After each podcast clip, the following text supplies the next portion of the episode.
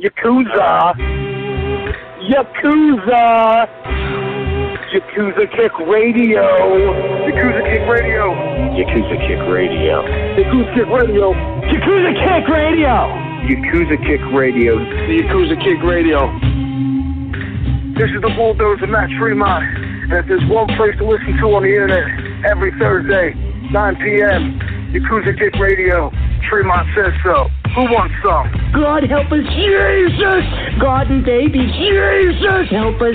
Ladies and gentlemen of fucking America, this is Danny Havoc, and you have been listening to, or possibly are intending to listen to, the Yakuza Kick fucking radio. Fucking, yeah! Yakuza Kick radio. Hell fucking yeah! My name is Justice Pain, and you are listening to Yakuza Kick Radio. You're coming to come on Thursday night in California!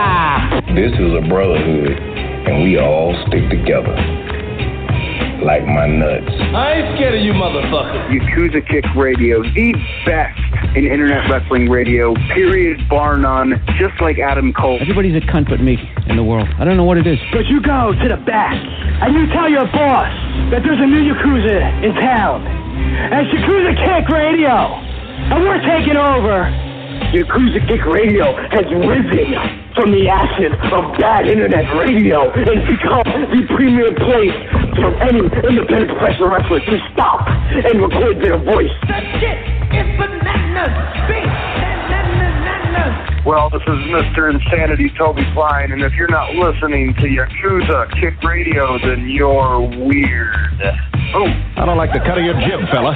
this is Greg Excellent, Bearded Dragon of the Northeast. You're listening to Yakuza Kick Radio. If you're not, probably watching porn and you have this muted. You should be listening to it. Jason Mann. Where are Biggie and Tupac? Yakuza Kick Radio. Give a nigga rope on that cowboy, guys.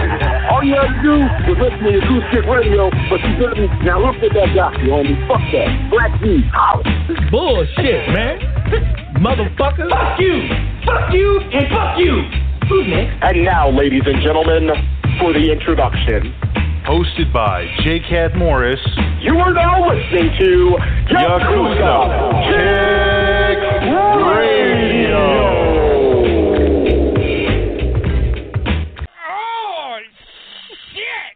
Motherfuck you, motherfucker. I said, it's cold outside. Welcome to Yakuza Kick Radio. I'm your host, Jay Cadmore. It is my great honor to welcome to the show the one and only creator of CZW, the ultra violent icon, John fucking Zandig. What's up, brother? Hey, what's going on, John? How you been? All right. Same fight, different round. You know the deal. yeah, man. How's the show? So look, um, yeah, um, thanks for you know thanks for being on for sure. Um, got a lot to ask you, and it's been a while since you've been around. Nobody's heard anything from John Zandig. Um, and just want to you know before we get up to up to date with the newer stuff. Um, when you first created CZW, it obviously it started off as a school, and you transitioned into making it into a company. At what point did you really go into pushing the envelope that you were really going to step it up? I had no intentions on doing a. Uh, I had no intentions on being a promoter or doing shows. Um, I don't know if you've heard this, but some people may have. Back when I had the wrestling school, it was in my. I was a construction worker, contractor, so it was in the same building. It was to throw a ring up and have a school. Well, my neighbors next door to me were doing Halloween shows during Halloween, and it was uh, to Mhm. raise money for a DARE program. So I was approached by the local police, and they asked me if I would help out to raise money for the DARE program. And I said, "Well, what do you want me to do?" And they said, "Well, how about if you do wrestling shows while the the uh, haunted house is going on?" And people, when they're standing in line, instead of just standing in line, they were able to stand in my building and wait for their turns to go through the through the haunted house. And then as they got done, if they liked it, they could come back in, you know, and watch the show. And we Right. did that for probably the month of October, I guess, or something it was. And it was just, it was multiple little shows. It was students, it was local people from the area just starting out, you know, wanting to get in the ring and do their thing in front of people, and that's how we started. And afterwards, when it was done, I still had no intentions, and it was uh, the phone was ringing, and back then there wasn't as much media as there is now, but there, there was emails and stuff coming. Why don't you do more? It was great, do more, you know. And one thing led to Mhm. another, and I said, you know what, let's let's do this. And it was pretty easy with the handful of young, you know, original backyarders, the original uh, CZW guys that came to train at the school. Uh, it was very easy to transition, you know, with them, teach them uh, the right way to do everything they were doing and you know, and I had that. You know, I mean, I had the beginning, I had the, the heart and soul of CZW, and then it was just build around them, and we did it together. You know, and uh, one thing led to another, Yeah. and Yeah. so that's that's Yeah, kind of where um, it I came mean- from. You know. You guys, you know, it, it was pretty early. You guys started really pushing the envelope. Uh, you did Pyramid of Hell, um, which I believe I forget if it was uh, Dahmer who came on. Somebody had told me that the show wasn't even named until after the show happened for the, you know, the VHS. But um, Mm-hmm. how did it come about the the spot through the roof with the tables on fire and raining thumbtacks and all that? Uh, that was. Uh, I'll take the blame for that, or, or the or the pat on the back, whatever you want to call it. But uh, uh, I was sitting. Uh, we were working out, or the guys were working out in the ring, and I was sitting there, sitting, you know, in the gym, and I remember looking up, and it, the, the skylight. It was actually. It's actually like a fire hatch. It's a. It's a. It's a it's a big vent, like a door that opens up to allow if there's a fire to let the smoke out of the building or whatever and I'm looking up at from the from the floor, and I was like, wow, you know, it'd be cool, friggin' somebody jumping through that friggin' thing during the show, coming down on top of somebody. And uh, I think it might have been Pain, might have been there at the time when I said it. And I said, wow. I Mhm. said, what do you think about coming down on top of Lobo through the skylight? Lobo wasn't even around at this. He wasn't even there. You know, we're talking about it. And uh, that's how we kind of came up with it. And then it was like, oh, well, we can let's light the tables on fire. And then it was, oh yeah, and I'll drop a bucket of, of, thumbtacks down through first, so people it'll get everybody's attention. They'll see that it'll look like rain coming through the skylight, and then kind of drop down, you know, with it. And uh, so this thing was all planned around Lobo laying up on top of there with these fucking tables on fire, and uh, without him even knowing. But you know, the trooper Lobo was when he came in. He's like, "Yeah, he just, yeah, no problem, I'll do it." You know.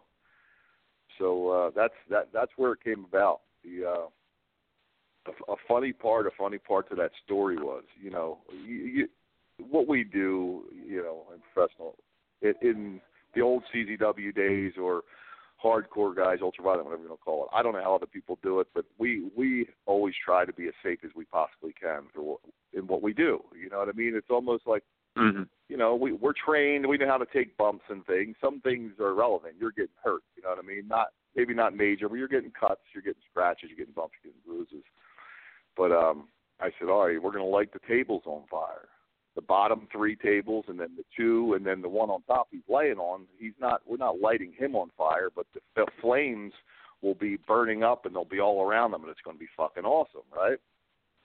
So the whole thing gets done. We get in the back and it's done. All right, Lobo, you okay? You okay? You know, he's in the back. He says, "Yeah." He goes, "But oh my God, it was so fucking hot." He said, like he didn't get burned, but we didn't really think about how hot what the heat was going to be.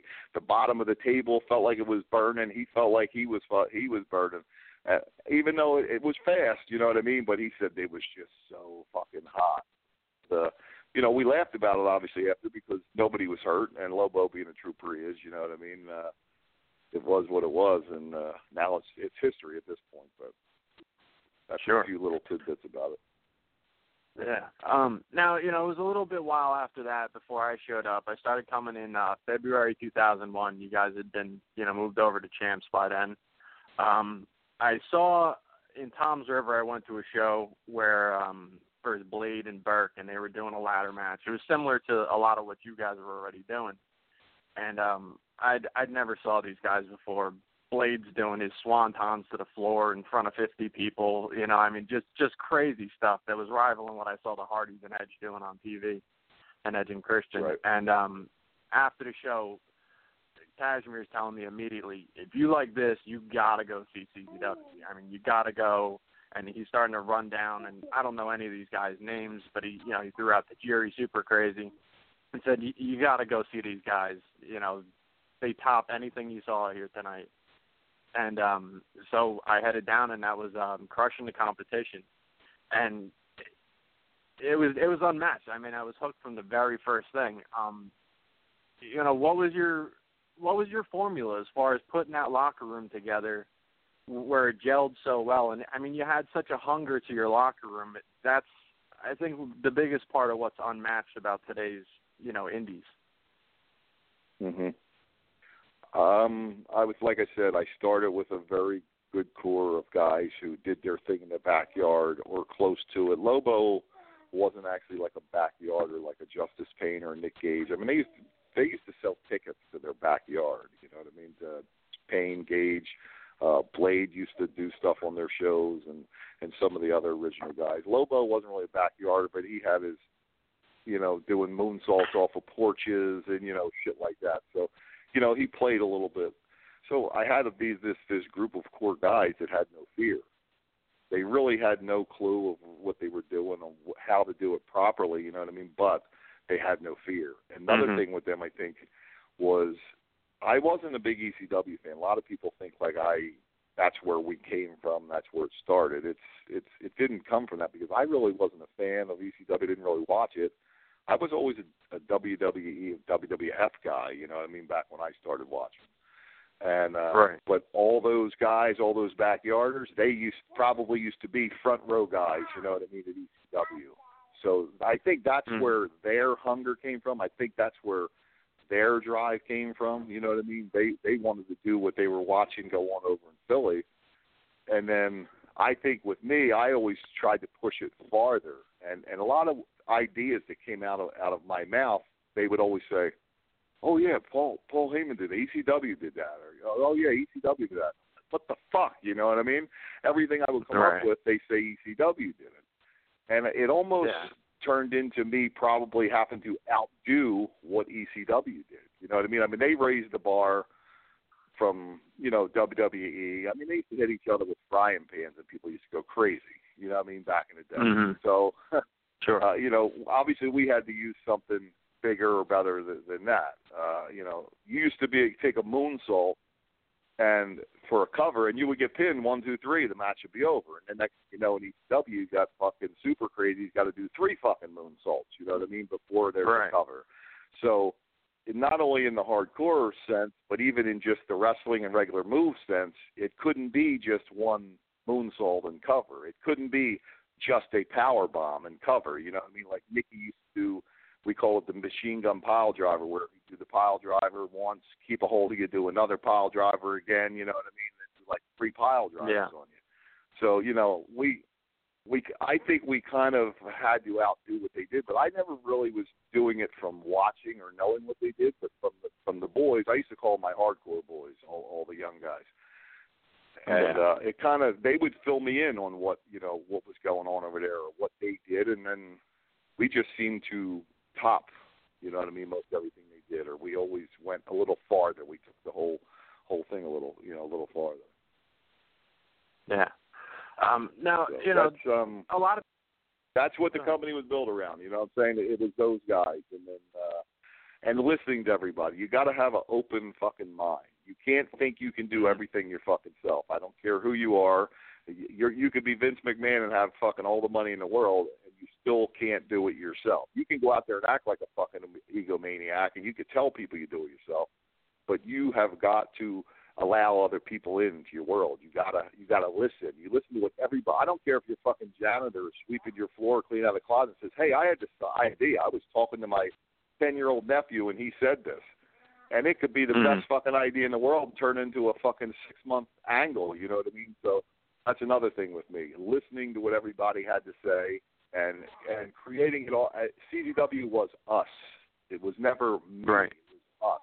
I didn't get up on the fucking ropes and say fucking you know. I got up and said CZ fucking W. You know what I mean? And that's what Right. it was. It was all of us. It was a fucking family, and and me becoming the promoter that I became, and you know, and the father to some of these fucking kids, and friend to some of these these kids, and men at this time, you know what I mean, was was that's we we were a family, you know what I mean.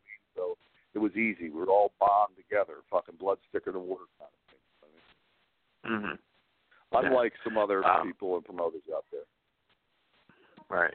Um, now, you know, people use a lot of revisionist history, and I'm constantly defending, you know, CZW's, you know, the old CZW stigma that people continue to throw on it. It was only death match. It was only death match. Um, just last week, DJ was telling me the same. It was just death matches and spots. And I mean, the first defense. Is Here's here here's a fucking there's a dude that used to fucking buy tickets and sit in the fucking front row. That's all it Right. was with death matches.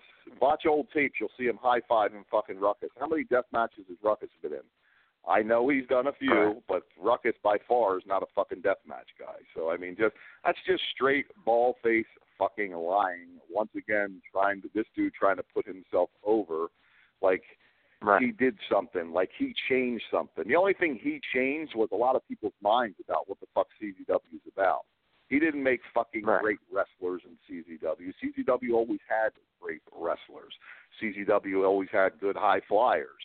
CZW had comedy. We've always had all of it. But what stood out from CZW and what made us different from other people was the edge. It was the fucking hardcore. It was taking the violence, you know what I mean, to to a whole nother level. But it wasn't all fucking night, and it never wasn't. For DJ to even fucking suggest that, it just it's just how how fucking deranged is his fucking mind. So go Yeah. ahead. I'm sorry. Bending a little bit.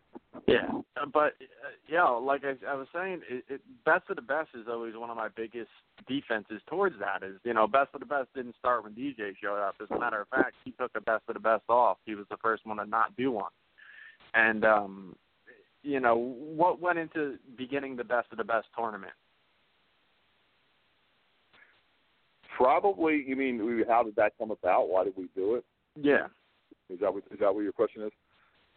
I Mhm. would say because we had almost to prove to people, you know, what I mean, almost to put it out there in their face that hey, look, this is what we have. You know I mean, just because we do the hardcore, it gave the guys, the, the wrestlers and the high flyers and the fucking high spot guys and you know the strong style, whatever you want to call it. Um, it, it gave them a chance to shine instead of it being about you know the the ultra violence and it was never supposed to be about the ultra violence it's that's what fucking that what got is what got the attention you know what i mean? So it was Mhm. really about letting our guys showcase what you know what they can do and not just in hardcore. And then back in the day i used to try to bring a few people in from other you know from different areas with these best of the best guys. And they would get the rub. You know what I mean? Those guys from out of out of state or out of the country would get the rub from my guys, and my guys would get the rub for them, and it was good for everybody. It was good for business. It was good for it was good for all of us. Mhm. So, Um, and you know, I'm I'm a fan. I'm I'm a fan of it. I I, I you know I'm a fan of that too. I mean, I didn't grow I didn't grow I grew up watching WWF. I mean, you know, if there was blood, it was once in a friggin' blue moon. You know, but uh, on the Right. contrary, what some people would say. Right. So then, um, you know, 2002, you you go into the ECW arena as it at its as it's labeled, and you pretty much make it your own. I mean, you, you guys went in there and you just started taking names. Um, you know, some of the the stuff you were doing in there was stuff ECW didn't even scratch the surface of. Um, the no rope barbed wire match that you did with Lobo. Um, it started out as an angle where Wife Beater was supposed to be in the match, and then he got injured and pulled out, and you come in through the door, and, and the two of you put on, in my opinion, the best no rope barbed wire match uh, in all time. Um, Was that was did that show that called all- Deja? Was that called Deja Vu or or, or no? Yeah, that that one. yeah. Yeah. Well, I, I, I, you know, I don't pat myself on the back all the time, but I will. I will agree that I think that was a great barbed wire match, and I also will tell you that I never seen the other famous barbed wire match, Terry Funk and Sabu. And if you Really? watch that Terry Funk and Sabu match, it, it, it's almost like I watched it after. People told me you have to watch that that match. It almost looked Mhm. like we watched. I watched that match before our match and tried to fucking duplicate it when I called the show Deja Vu. I mean, from getting Right. the way I got cut, Sabu, there was duct tape I think involved. I mean, there was there was things that happened in both those matches, and the deja vu name it was unbelievable because it almost that's what it was. It was like we took that match that happened, you know, I don't know how many years before, and almost like we did it again, and it wasn't it wasn't like that. But I, I actually I'm like, holy fuck! I said this almost looks like you know the same thing here. So uh, again, not to go off and take you off the, the spot, but I just always uh, I always felt that about that match. But I did like it, and I liked our match better. Yeah. Um, now, you know, how did the the whole situation come about where, you know, Wife Beater was gonna be, you know, supposed to be in the match and then it you know, it kind of, you know, swerved into you coming in the front door. If I, I believe Wife Beater really got hurt, didn't he? I believe he had a shot. I thought he had a shoulder issue. Right. But I mean, was that match scheduled to go down that day or was it really supposed to be Wife Beater? I believe it was supposed to be Wife Beater. I think it was. I think, but I think his. I think he had a shoulder. He had he had shoulder issues throughout uh, CZW. Where there's times he had. To, I did. I did as well. We kind of had to freaking rotate around our shoulder problems. But uh, Yeah. yeah, if I remember, I mean, you're you're going back a ways, and I'm I'm, uh, I'm not getting any younger. So uh, I I don't. I, but I I don't I don't. I think it was. I think it was supposed to be Wife Beater, and I had to get in there. It's almost like the the time with Necro. I believe it was in Delaware. I don't know if it was in, in one of the tournaments or not, but uh somebody missed a flight or something and didn't show up, and me and Necro, I wound up having to jump in the match uh, last minute and uh, do a, a match. I think it might have been in the tournament. I had to do a match with Necro down in Delaware, and I thought that Yeah, match tournament went, uh, event. went very well. You know, last minute. Don't remember what show, don't remember the date, but I do remember that it was uh, that it went well. I thought I thought it went good, and sometimes that is what goes good. I mean, you know, somebody stepping up to the plate. You know what I mean? At last minute and doing something, and, you're thinking, "Oh my God, oh my God!" But you go out and then you do it, and it's fucking off the hook. Where you got another angle that's been going on for, you know, three months or six months, and you had all this time. You think it's going to be great, and you go out and, it, and it's, you know, sometimes it doesn't turn out the way you want it to. You know what I mean? Yeah. Uh, I'm going to jump around a bit, but um, so in 2002, you know, you also brought in um the Messiah, and this this sparked, you know, a great feud that he had with uh Justice Pain, and then stemmed into him and Mondo. But it also sparked a big situation between XPW and CZW. Um, how did that whole thing go down on your end? Because I mean, it was, you know, even from a fan standpoint, we watched, uh, you know, them try a hostile takeover on CZW's Uh-huh. territory, their talent, everything. Yeah, well, it didn't work. Just like I said, it wouldn't work. It just took it just took us a couple a couple months for him to start bouncing checks and get him the fuck out of here. Rob Black's a fucking scumbag. Didn't know him, didn't know anything about the guy. All I know is that when he, you know, when he tried doing what he was doing, he wanted to be. I believe that guy wanted to be Paul Heyman fucking first, and then he decided he wanted to be fucking John Zandig, and he couldn't be fucking either one. Um, far as. Messiah goes, uh, that was a Justice Pain idea he asked me to bring Messiah in. The only thing I knew about Billy was seeing his bloody face in magazines. I knew nothing about him uh, at the time. Not a big fucking, not a big follower of independent wrestling. Uh, not a big, uh, you know, not a DVD guy. I'm not a fucking internet guy, so I was never out there looking. I don't know who's out there. You know, I'd pick up magazines. I would get on Berlin Martin, the cheap magazine store, and I'd fucking, you know, thumb through the magazines. I was a fan like everybody, you know, when I was young. Even when I was older, you know, Mhm. as a grown man, I would stop in and thumb through, and and I'd see Billy's face all bloody in there. Didn't know much about it until I knew. And uh, but Pain asked me to bring him in. I believe he was the one that kind of spoke for him and said, "Yeah, we got to get this guy." So uh, that's what we did. And I don't know if that was after him and Black had a falling out. I don't know what happened, why you know why the time the time was that we brought him, but we flew him in. Uh, Pain picked him up at the airport. He brought him by my house. We shook hands. I said, "Hey, how you doing, brother?" You know, blah blah blah. And I think he went and uh, stayed with Justice Pain for you know a few days, and that's where that started. And obviously, you know the uh, uh, the, the thumb issue where Rob Black had the uh, the two uh, wrestlers go in and cut his. They were trying to cut his dick off, but they wound up getting one of his thumbs anyway.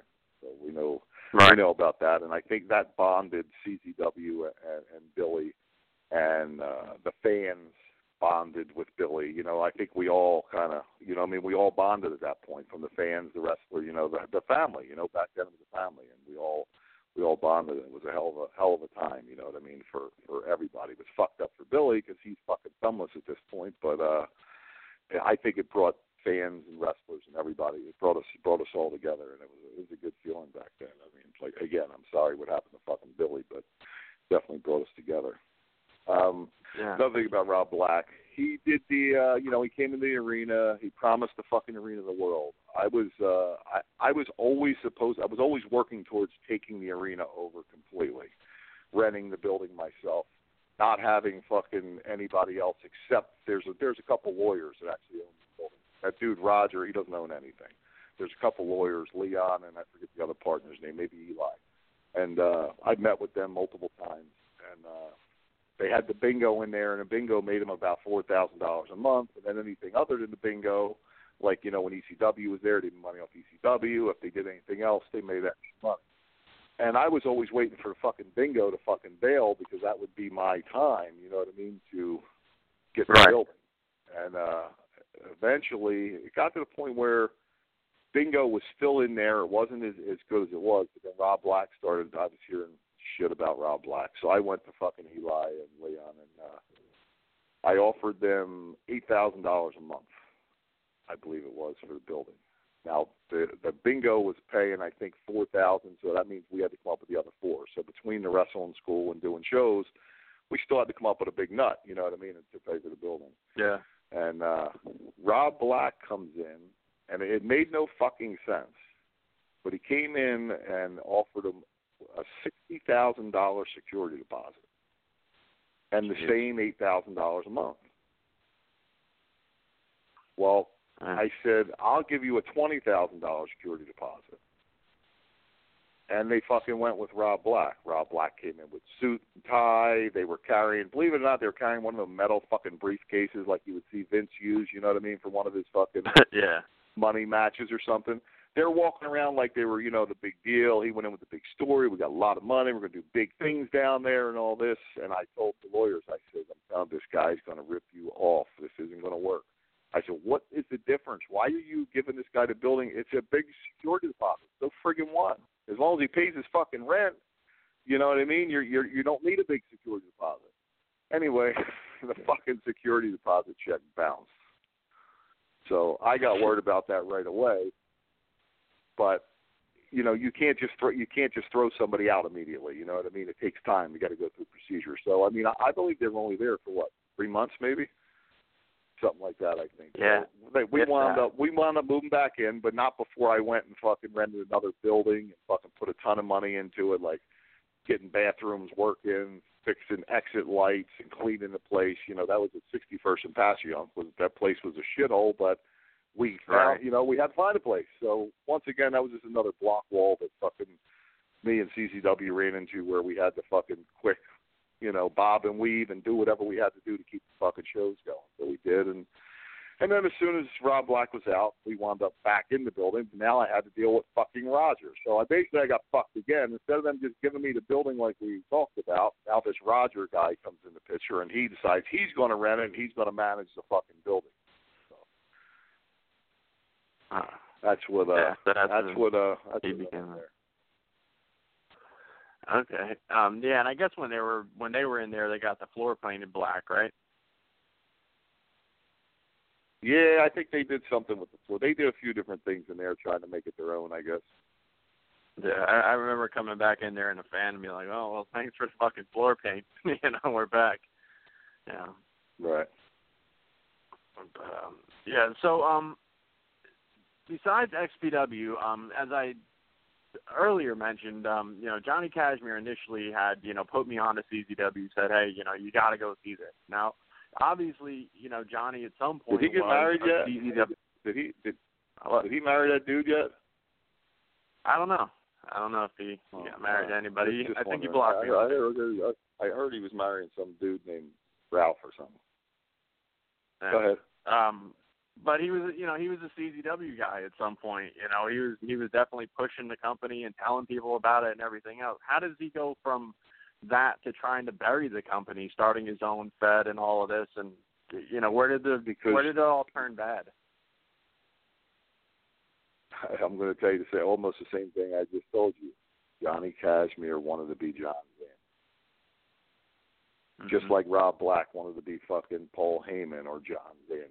Know what I mean? That he, you, you're not bigger than the fucking company. I'm not saying that to put myself over. Uh, when I say John Zandig, I should be saying they wanted to be CZW. Nobody in CZW was bigger than fucking CZW. Not me, not fucking Johnny Kashmere, not the fucking late great rest his soul Trent Acid. Nobody. It was everybody together that made fucking CZW. And every time somebody left, even down to somebody like fucking Kashmere, who was the tag team partner of Trent Acid, every Mhm. time somebody like that left or tried to fucking think they were better than you know somebody else, I would you know I make the comment, it don't matter. They go, we fucking fill the spot, and we keep on going. But it's not it, it, it's not as easy. It's easy to say that, you know what I mean, but it's not as easy to do. You know what I mean? Even though Mhm. I I wouldn't like let on to the guys, or let on that you know this was any kind of a problem, but you know it, it is. It, it's a fucking it, it, it creates waves. It creates tension and pressure, and, and uh, you know, and then you got to fill that spot. So anytime anything like that happened, even even with Kashmere, like I said, he was the, he was just a partner of Trent Acid. But you know, it it it causes it causes problems. It makes things difficult. You got stories built around people, or you know, and they were a good tag team, no doubt. I'm sure nobody would fucking disagree with that. You know, they had they had their shit going. Um, but he just he thought he was bigger than the company, and and he wasn't. There's a lot of people who thought they were bigger than the company over the years, and you may you'll probably bring up some other names as we're talking here. Sure, I could, but uh, your show, so Right. you, you should go. Sure. Um, so you know, you had a bunch of people jump between you know the PW deal and and the XPW deal. You know, Pain jumped at some point. and Pain was like the, the guy. Pain, you know, Pain got Pain got Pain Pain got paid five thousand dollars to jump boat. Pain was in a uh, he was buying a house and his mortgage guy fucked him at the last minute. And what sucks about it is I'm the one that introduced him to the mortgage guy. He was like at the settlement table and the guy says, "Oh, you got to come up with you know I, I don't know if the number is exactly five thousand, so don't quote me on it, but." And I, I'm not trying to put Pain's personal business out there, but I was part of this situation, and um, right. he uh they told him you got to come up with fucking like five more grand or you're not going to get this house type of a thing. And now I didn't know anything about this, and I, he never told me nothing about it. I did get wind that he was going to jump boat, and I didn't know why. I didn't know what the reason was or what how much money was involved or whatever. Uh, I did find I did find that out later, and uh, that's basically what it was. Rob Black paid him a bunch of money. We could have did it differently. You know, he could have came to me and said, "Hey, I got a fucking situation, and I'm gonna fucking do this deal where I'm gonna go out to California and I'm gonna work with fucking Black or you know whatever, and he's gonna fucking pay me a bunch of money, but I'm just gonna do it for a fucking couple months and I'm gonna get the fuck out of there. You know, he could have basically took you know took him to took him for his fucking money and left and came back to CZW. It, he could have been an inside guy, you know, back in the day, kind of like WCW uh, WWE, where there's always somebody inside leaking fucking information out, which made for fucking great wrestling fucking history as far as I'm concerned. It was probably the best wrestling ever was on TV with the WCW WWE uh, war going on. But he just, you know, he Pain's another one. He's got the attitude, you know what I mean? He's fucking that attitude in the ring. He walks down the street with that too. So. But anyway, we Right. we we swept it under the rug. It went away, and I get it. You know what I mean? I know why he did. it. I just wish he would have did it differently. Um, you know, what was your overall thoughts on Pain? 'Cause, I mean, you dealt with him since he was a young guy. Um, you know, he he was somewhat of a cruiserweight when he when he was first with you. Um, got a lot bigger. He became kind of like the heavyweight champion staple in CZW. A lot of people criticize his wrestling ability and everything, but you know, he had become a a really you know good character within CZW. I mean, what was your you know thoughts on him overall? Um, let me think. What the fuck's the word? Um, you know, like an ego. He's got an like an egomaniac type of dude. Very, uh, you know, nose in the fucking air type. You know what I mean? in a way. But at the same time, I mean, he was he was a company guy. He wanted good for the company. I'm not I'm not going to knock him for that. You know what I mean? That he never. I don't think he ever wanted bad. You know what I mean? He always He's Mhm. always trying to come up with ideas. He fucking he's the one to push me to go on TV. Got to get on TV. Got on TV like ECW. I'm telling you, man. I used to be there, you know, and that, and that's what made them. And uh, he's always he was a big pusher. Uh, like I said, I did nothing about him. I didn't, but uh, he was one uh, always trying to push me, steer me towards like that direction, that route, that path. I guess that them guys took. Um, as far as wrestling ability goes, I mean, he came from the backyard. He didn't know a whole lot. I'm not a fucking huge fucking wrestler. All kind of. I'm not a man of a thousand moves. You know what I mean? I'm not one of them fucking dudes. Never, never was. But when you're showing somebody, you teach somebody what to do in wrestling business. They got to know how to bump. You teach them how to bump. You teach them how to protect themselves. You teach them the right way to stand, the right way to walk around the ring, what arm to work, what leg to work, how to do a headlock, how to do a takeover. Like it, it's not a whole lot of things when it comes to basics. And I used to tell people, I says, what you get here is the basics, and where you take these basics from here, it's up to you. You know how far you take it and where you go beyond the basic. You take these basic moves, and then all of a sudden you're doing fucking swantons and fucking you know all these other things.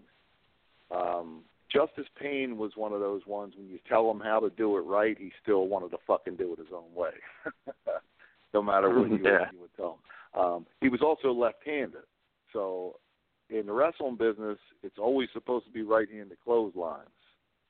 So everybody knows the fucking arm's coming from the right. You know where you're going to put your fucking neck. Now you Right. got, and I used to tell him, I used to tell him, I said, when you become a big fucking superstar, you can do whatever the fuck you want. I said, but you need to tell the people you're working with in the ring, it's you're throwing a left hand clothesline because otherwise it's going to be a fucking mess. You're going to be running into each other. Um, but yeah, he he he just couldn't get couldn't get away from the fucking left hand clothesline and things like that. But uh, as far as ability, I think he put a lot in. He put a lot of time into it. Chris was big on taking bumps. I remember he used to, when he first started taking bumps. He used to have a, have to put a diaper down the back of his pants because his you know because he wasn't bumping right because his you know his his like uh, I don't know what the fuck you call it you know like your your ass bone I guess you know what I mean his sore his lower back was sore 'cause he wasn't pel- you know pointing his pelvis up high enough when he was taking the bump and he used to have a diaper in the, in the back but he would go right through the pain though man he would fucking keep going and and always trying something new always trying something different I remember he did the first. Remember the inside out moonsault he used to do? He'd stand on the second rope and kind of go back in the ring. I know a lot of people Yeah. do it now, but back then when he did it, he was the only one that did it. He was always trying, trying you know different things and, and practicing hard. So I mean, he deserves any kind of credit he got and and where he got in the business. You know what I mean? That type of thing. So I'm I'm not going to knock him for that, but he is a little uh, he is a little arrogant fucker. Right. Um, now, you know, one of the big uh, criticisms and you know, a big uh, spotlighted match of his is because you know the guy became so big um, was CM Punk. You brought in Punk. Um, it, it didn't work out. The chemistry wasn't there. Um, He, he, he had your the only ego bigger than fucking Justice Pain in the locker room. Is, it, is that what Yep. it was? It was I know exactly what you're talking egos. about, and and and he made a comment, uh, and he and he's absolutely right. Somebody read me something he put online. I don't know how long ago it was. They like CZW, and he was like thumbs down or something. I heard, and uh, and then he told Uh-huh. him what happened, and he he told him half of what happened, but he's at the fucking building all day, and I brought him in because fucking Pain might have asked me to bring him in we did the whole Pepsi. Remember, he had the now he's got a million tattoos, but he had the little Pepsi tattoo on his arm. We had Right. Robo up on the fucking stage drinking a can of Pepsi. Like that was a big hint to everybody who was coming. We had somebody coming. I don't even know if anybody picked up on it, but uh, we thought it was pretty cool. And uh Mhm. anyway, he gets to the building. He's standing around, walking around with his nose fucking air like his shit don't stink. Fucking Pain's going, yo, we we need to talk. Let's come to locker room. Let's talk you know, this is a huge match for Pain. He, you know, he thinks this guy's great. He wants to fucking, uh, you know, have a great match with him. And the dude don't want to fucking, he ain't talking. He ain't talking. So Pain comes to me. He says, John, he says, he won't fucking, he ain't talking. So I'm like, oh, yo, dude, you gotta You're breaking up a little bit, man. I said, you got, uh, I said, you got to get in here and talk to this dude. You got to fucking get in here. So we just know what's going on. And uh, yeah, yeah, I'll be out here. Another half hour, hour goes by, Pain comes up. John, this fucking dude still ain't talking, he ain't doing nothing. He's still walking around with nose. So finally he decides, all right, I'm gonna go to the locker room, be dressed, and him and Pain try to talk, and uh, but it was so late. And then they went out and had a match, and the match wasn't good. Even if the match was over, Pain got on the microphone and tried to put the kid over, saying, "This is the kind of talent we need here." I don't, I don't remember the match. You might remember it. It, just, it wasn't good. It could have been. It might not have been the worst match you've ever seen, but it was nowhere near as good as it should have been. And the kid comes Right. up to me afterwards and says, uh, "Boss, what you think?" I said it was horrible. And he looked at me like this. Look, I said, "Watch the tape. We'll see what I mean."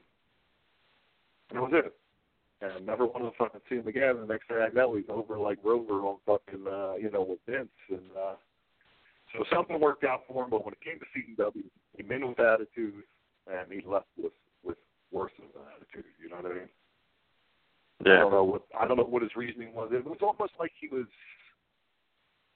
I don't know. It was almost like it was done intentionally. You know what I mean? It, really, it really was. It was almost, Yeah. you know, like I was saying with Pain, where, where me and Pain could have talked before he went up there with XPW, and we could have had a little inside thing on. It's almost like he came in wanting not to be that good, or almost trying to make Pain look bad. I mean, that's that's what I got out of it. But whatever, you know, he went on his way. Now he's trying to be an MMA guy, and that's that's not going to work. So I imagine he'll be back with Vince eventually. But um, yeah, so that's what happened with that kid.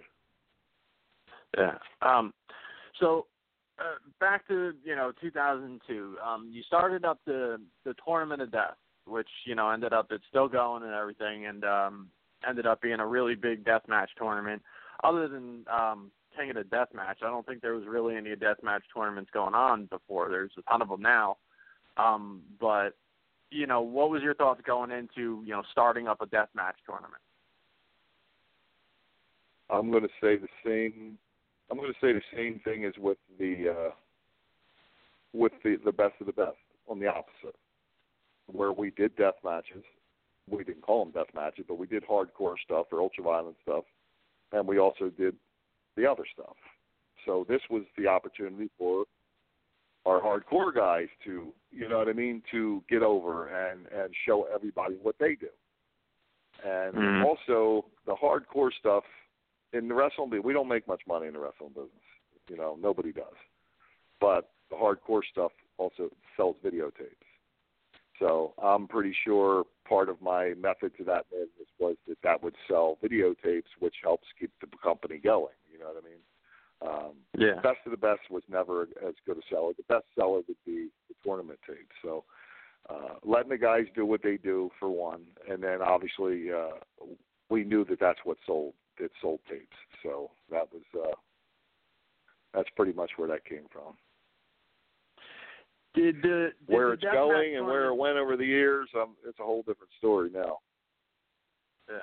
Um, did the tournament of deaths, uh, you know, doing the death match tournaments make it harder to push like uh, your death match main events on a regular show? I'm going to say I'm going to say no when it came to storylines, but if you were just a deathmatch fan and all you wanted to see was that ultra violence and see the blood and the guts and all that stuff, then it would be a problem. You know what I mean? It would be a problem for you know because you're not going to want to come to every show because you don't care about the rest of the stuff.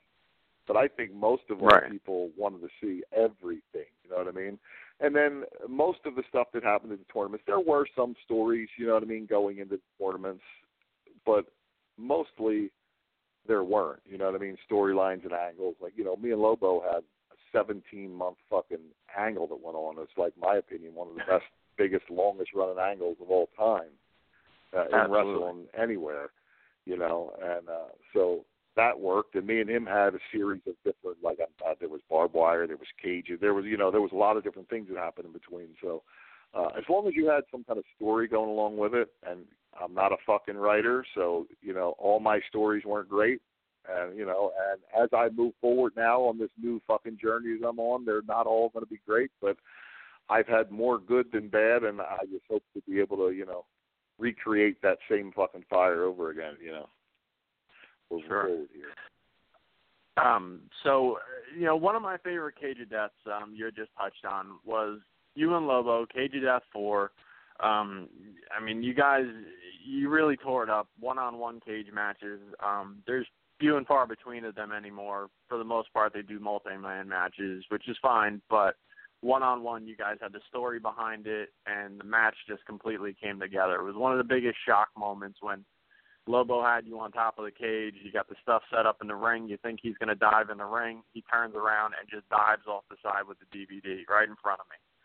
It just it right. was mind blowing. Like you know, so many spots are telegraphed. You see it coming. They set it up. They do it.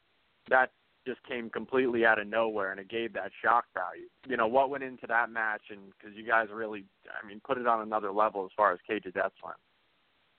It was Zandig and Lobo, brother. yeah. It, it, eh, you know what I'm saying? It had to be. I had to, I had the bump machine in there. You know what I mean? You, you got Lobo to fucking you know what I mean? You do you, you can't go wrong. Well, you're not going to see a whole lot of headlocks and fucking hurricane ranas going on. You know what I mean? But you're you're going to see good bumps. And I, I remember exactly what happened in front of you that you saw that. We knew that's exactly mm-hmm. what the fuck was supposed to happen, and that was exactly the way you were supposed to feel when that happened. Yeah. So uh I'm not a you know people say wrestling is scripted. You know, everybody everybody thinks wrestling's scripted. Wrestling's entertainment. There's no fucking secret anymore. You know what I mean? It's not. It isn't fake per se, especially my CZW or what I do. It's not fucking fake. Uh, as far as being scripted, what I do, I don't script when I do a promo. I don't script or look at notes when I'm fucking talking to you on the phone. I don't script and have a match when I go in the ring. I may talk to somebody a little bit where you know we do this Maybe we'll do that. Maybe we can get this in there, or we can get that in there, and then we go in and we do it.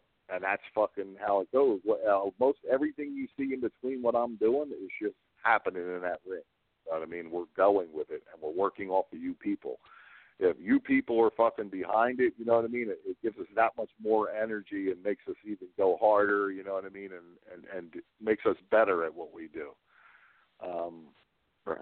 So that cage match to do, you know, that spot with you, that was like something. All right, look, we're going to do somewhere in there. We're going to do this, you know, and and it happened. And I'm glad you were there for it, and and you got to feel what we wanted you to. Right. Um, the next cage of death was, you know, the one that most people talk about as the best cage of death ever. You went with the multi-man match. You went with the biggest structure, till to, still to date. I don't think it's ever been matched as far as the biggest structure and you know, you did the two rings, you did the suspended cage over the top, a million thumbtacks.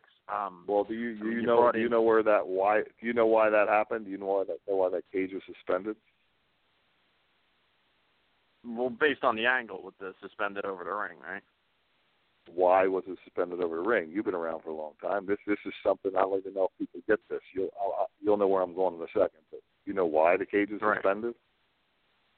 Why? Well, you were suspended with the hooks. Exactly. So it was fucking. It was payback to these dudes for suspending me. Now everybody, I had 114 people call the athletic commission after fucking that show. This is not wrestling. This is disgusting. It's this. It's that. Blah blah blah blah blah. That was one of the best things I ever did, and one of the worst things I ever did at the same fucking time. But no, it wasn't wrestling. It was an angle it was. It was. It was an angle going into the fucking biggest fucking cage match, and you just said it, possibly of, you know, all times. There was fucking major bumps in there. The fucking cage was suspended. I was suspended. It all fucking made sense. You know what I mean? At that point, uh, and that that pisses me off when you get people rush to judgment, and fucking say stupid shit about something you did.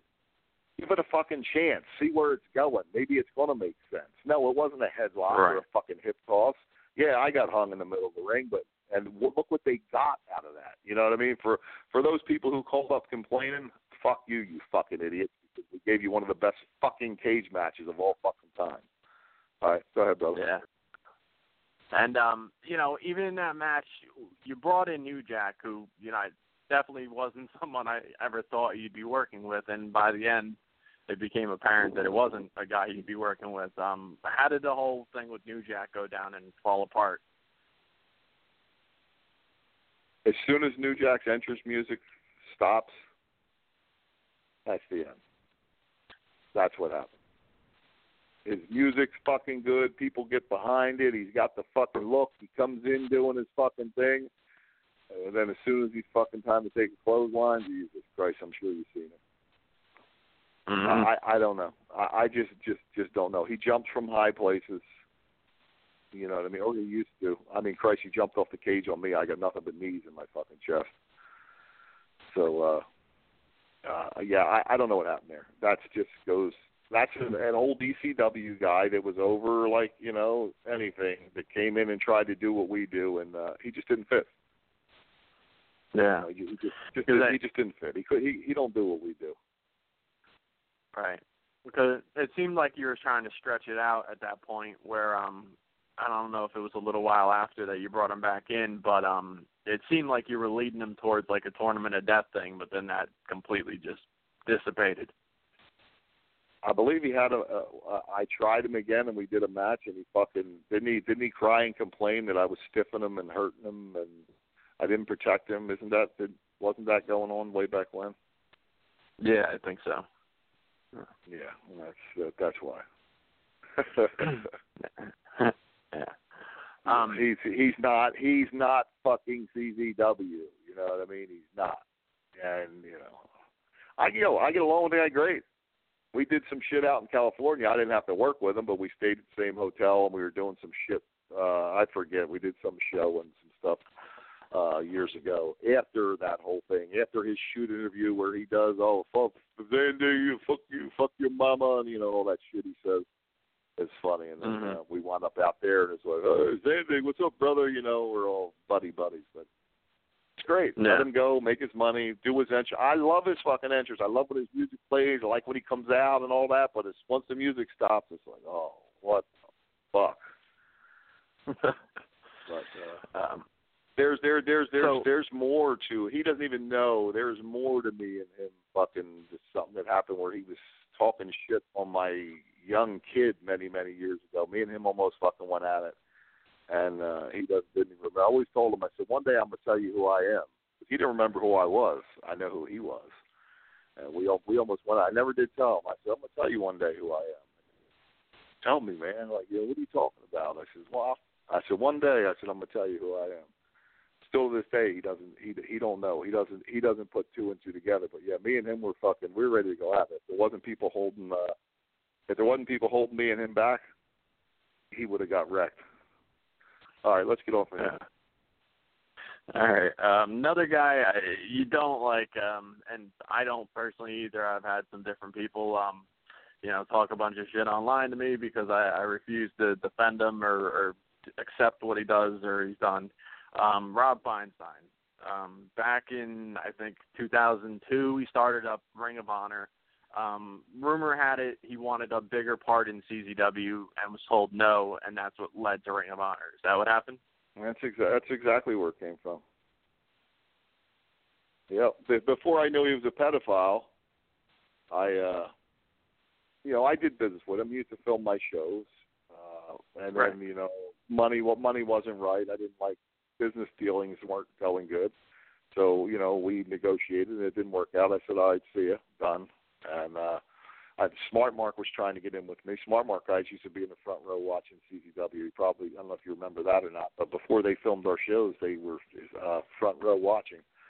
And um, Mhm. they sent me uh, they sent me uh, excuse me samples of what they do, and I don't think they were ready for us at first. But then as time went on, I uh, I, I went from Feinstein and I used one or two other people.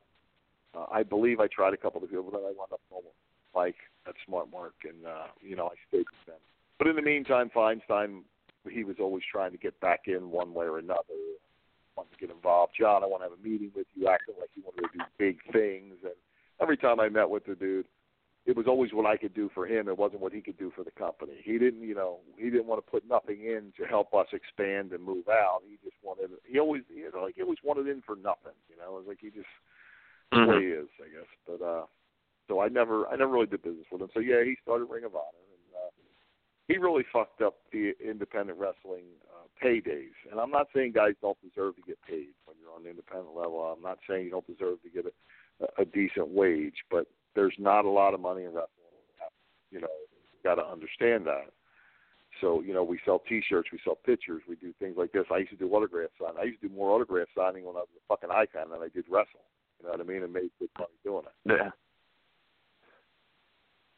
So, did Ring of Honor make it Anyway. a lot harder as far as competition and all Yeah, of that when yeah. it showed up? Yeah, yeah. Where I'm going with this is what he did was he went around and basically kind of did what what what uh, Vince's fucking daughter's husband's doing now. Uh, you know, in a smaller way. But Vince uh, Feinstein, went around um, and he was try he would try to buy up you know the top guys out of every fucking company, out of every indie company around. He would fucking offer them big money, you know, come with me, blah blah blah blah. And uh and you know, a lot of them went with him. I mean, the Briscoes fucking he sucked them right in, you know what I mean, way back. Nobody knew who the fucking Briscoes were until I did Briscoe Briscoe uh way Mhm. back when. But um that's just to mention a couple and there's there's been other ones. So it made it difficult, yeah. He fucking he paid them all you know, a lot of money, and then he made, he made everybody think that you could get that kind of money anywhere that you work. So that made it, it, it more difficult, and uh, you know, to do shows and get certain guys and and things like that. And uh, but and he did it different than us. I mean, they were they were good at doing the internet thing, I guess. You know, using the internet to their advantage. They would do, if I remember, they would do. You would if you went to a show and you didn't go on the internet, you didn't know what the fuck was going on because there was no storyline like at the show. They didn't like build anything in front of you. They built their stuff online, if I remember right. But it was working. It worked very well for him. You know what I mean? So um, he had he did something right. But the money fucking that he put out and was giving everybody to steal them away and con them into leaving and going with him, uh, that that hurt the business in a whole. I think. You know what I mean? Because now everybody thinks they're going to be able to get that much money everywhere, and it's fucking hard. Um, Yeah. so that that was a problem. That that was definitely a problem. And then uh you know, he, he when he did the whole the Channel 10, you know, pedophile thing, that was it. I'm a dad. I'm not just a fucking wrestler or a promoter or whatever. I, you know, I'm a father and and I actually went to a little radio show like yours, like you're like you're doing. Uh, Frank Talent had remember him, the athletic commission guy. He had a little Yeah. did a wrestling show in my town in Deptford. And I was riding down the road and I heard on the fucking radio something about Feinstein and this and that, blah blah blah blah blah. And I'm like, motherfuckers! I drove right to the fucking radio show and fucking basically kicked the fucking door in, grabbed the microphone, and I started freaking out on the mic. And they're, John, stop, stop, stop, you know. And I'm like, this motherfucker. I said, he's a fucking pedophile. You're in here talking about this. Go, Why are you even fucking talking about him?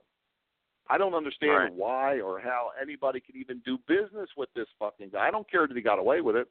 You know, the Navy guy that was stationed down in Maryland, he didn't get away with it because there's different rules when you're in the military. That motherfucker got court-martialed, went to prison, and lost basically lost his fucking life for going to pick up a like a 14-year-old girl. And it wouldn't matter if it was Yeah. a boy or a girl. You know what I mean? I had the transcript. The transcript was fucking faxed to me before it even was on TV. I read what was said between him and this kid. And you know, with the, the joke out there, it's not even a fucking joke. Oh, I'll pretend you said 18. That's exactly what the fuck was said between them two. The kid said, "I'm 14. I can get in trouble." You know, he says, "You, you're 18. No, I'm 14. No, I'll pretend you said 18. I could get in trouble." You know, like that was the kind of shit that was on the transcript. Like before it even hit the news, that was sent to me. Why? Because fucking Yeah. Feinstein was fucking set up by somebody in the fucking wrestling business. It wasn't me. But he was set up for a reason. The guy's got a fucking problem. You're going around trying to fuck little boys. You you got a fucking problem. And using my business to do it, sending the kid pictures of you in the wrestling ring with belts and you know talking on the microphone. That's like you're using the fucking business that you know I'm in and I love, and a lot of kids love to fucking pick up little fucking boys. It's just it's disgusting. And these other Yeah. these people who do shoot interviews with him or buy his videos or do anything with him, or it, it just it makes me sick. I don't know how the fuck they can do it. Yeah. Yeah, I, I agree. Um, you know, I have a big problem with it. Again, you know, I'm I'm a father as well, and and I just, you know, there's some things that cross that line that I, don't care how good of a product you put out or what you've done or whatever. I just I can't get past that. It's not going to happen. I got into a whole thing with Nick Burke because Nick Burke's his buddy, and um, you know, he, he's sending me all these messages, uh, you know, defending the guy and talking shit to me, and I just, you know, it's it's not something that I'm saying just to say it. It's something that you know if if it was a garbage man, you'd have a problem with him too. But all of a sudden, this guy's getting a pass because he used to run Ring of Honor. I, I don't understand. The dude's a fucking scumbag, and he should have went to prison for what it what what he attempted to do. If Channel 10 did followed protocol and didn't have fucked up, you know, Channel 10 fucked up. They didn't follow the rules, did it, or else he would have been fucking in jail for that. But I don't even know if that would have made a difference because these fucking people, I don't understand it. Even if he he'd have came out of jail and they'd have still been fucking sitting in front of his RF fucking video sign like that fucking idiot fucking with the big smile on his face. I see you guys pop up online all the fucking time. Unbelievable. um, so on, on to the next. Um, what um, there was a point where you seemed to have lost interest. Your interest started to fade out, and um, you know, started I guess lead to you wanting to sell the company. You know, what changed? What was the the beginning of the end for you? I think age, getting older, and so many years of very stressful. It was it was very stressful road. It really was. I mean, there was a lot of good things happen over the years. It was very stressful um, you know, worrying about anybody getting hurt all the time. Uh, you know, that's fuck. That's major. You know what I mean? That's that's you know, you're there, and then to go out and want to put on a put on a match for yourself. In the meantime, worrying about what everybody else is doing and all it was it was a lot. It was a lot of stress. Uh, you know, I did the traveling early on. That was fucking stressful. I mean, there was a, there was a lot of stress. Um, you don't make a lot of money doing it. Uh, that, that's another there's times in CZW where we have made a lot of money. There's times I I made like distribution deals where you know I made good money, or in Japan I made good money when I traveled. Anywhere I ever went, I made money off of uh, merchandise, a lot of money over, overseas. So there was times when you made good money, but there's also times when I got fucked. I got fucked for fifty thousand dollars from one distribution deal. I got fucked for forty thousand dollars from another distribution deal. They were out of the country fucking company companies. They came in. They come over here. They wine you. They dine you. Uh, you know, they talk a big game. They get you to sign a contract, and then you know if something goes bad and you and you want to take them to court, you got to go to fucking Spain. You know what I mean? Or you can't Yeah. sue them in the United States because their companies in Spain or their companies in fucking Italy or Japan or whatever. And uh, so that's a. Uh, that, I think that's that's another thing. I got I get tired of getting hit with with uh, you know shit like that happening, and uh, so I I don't know. I just I I thought thought about the whole settlement getting out, but I wanted to sell it, uh, but I wanted to stay going. I didn't want to sell it. And I, I didn't want it to, somebody to end it or or squash it or turn it into something different type of thing. You know what I mean? I wanted to to continue. I always wanted to know there's a Chris Cash Memorial. I always wanted to know that everybody involved in the family that was there always had a place, you know, to do what they do, and that. So I never put CZW on the market. I talked about it, and then DJ Mhm. said that he he was interested. I, I think it might even have came by third party that said he was interested, and then uh, come to find out, DJ's grandmother was land rich, I believe, uh, and I don't even know if DJ's grandmother's still alive. If she is, uh, if she isn't, you know, I don't mean to talk about her. God rest her soul. Uh, and if she is, good for her. But anyway, uh, so supposedly she was had money or had some stroke where she could get him money to buy the company. So uh, I wound up selling to him. Uh, DJ worked hard training, you know, as far as CZW. He did love CZW. Maybe he still does, even though it doesn't look like he does. Um, he seemed like he'd be okay. I hope that he would be a better promoter than a wrestler. You know what I mean? Because he's never really gotten over, as far as I'm concerned, as a wrestler. You know what I mean? I don't know if he's anywhere at this point, but uh, but he did agree to keep it what it was. You know what I mean? And, and it would stay. It would always be CZW. There'd always be a best of the best. There'd always be a cage of death. Like the things that were built and what meant something to me over the years and all people I wanted to keep in place. You know that that um he, he agreed to all that. So it, it's I thought it was going to be a good thing. It sucked me walking away from it, but I didn't just dump the place and say fuck it or, or shut the doors. You know what I mean? So it kept going and it's still Yeah. going. So that part worked out. You know what I mean?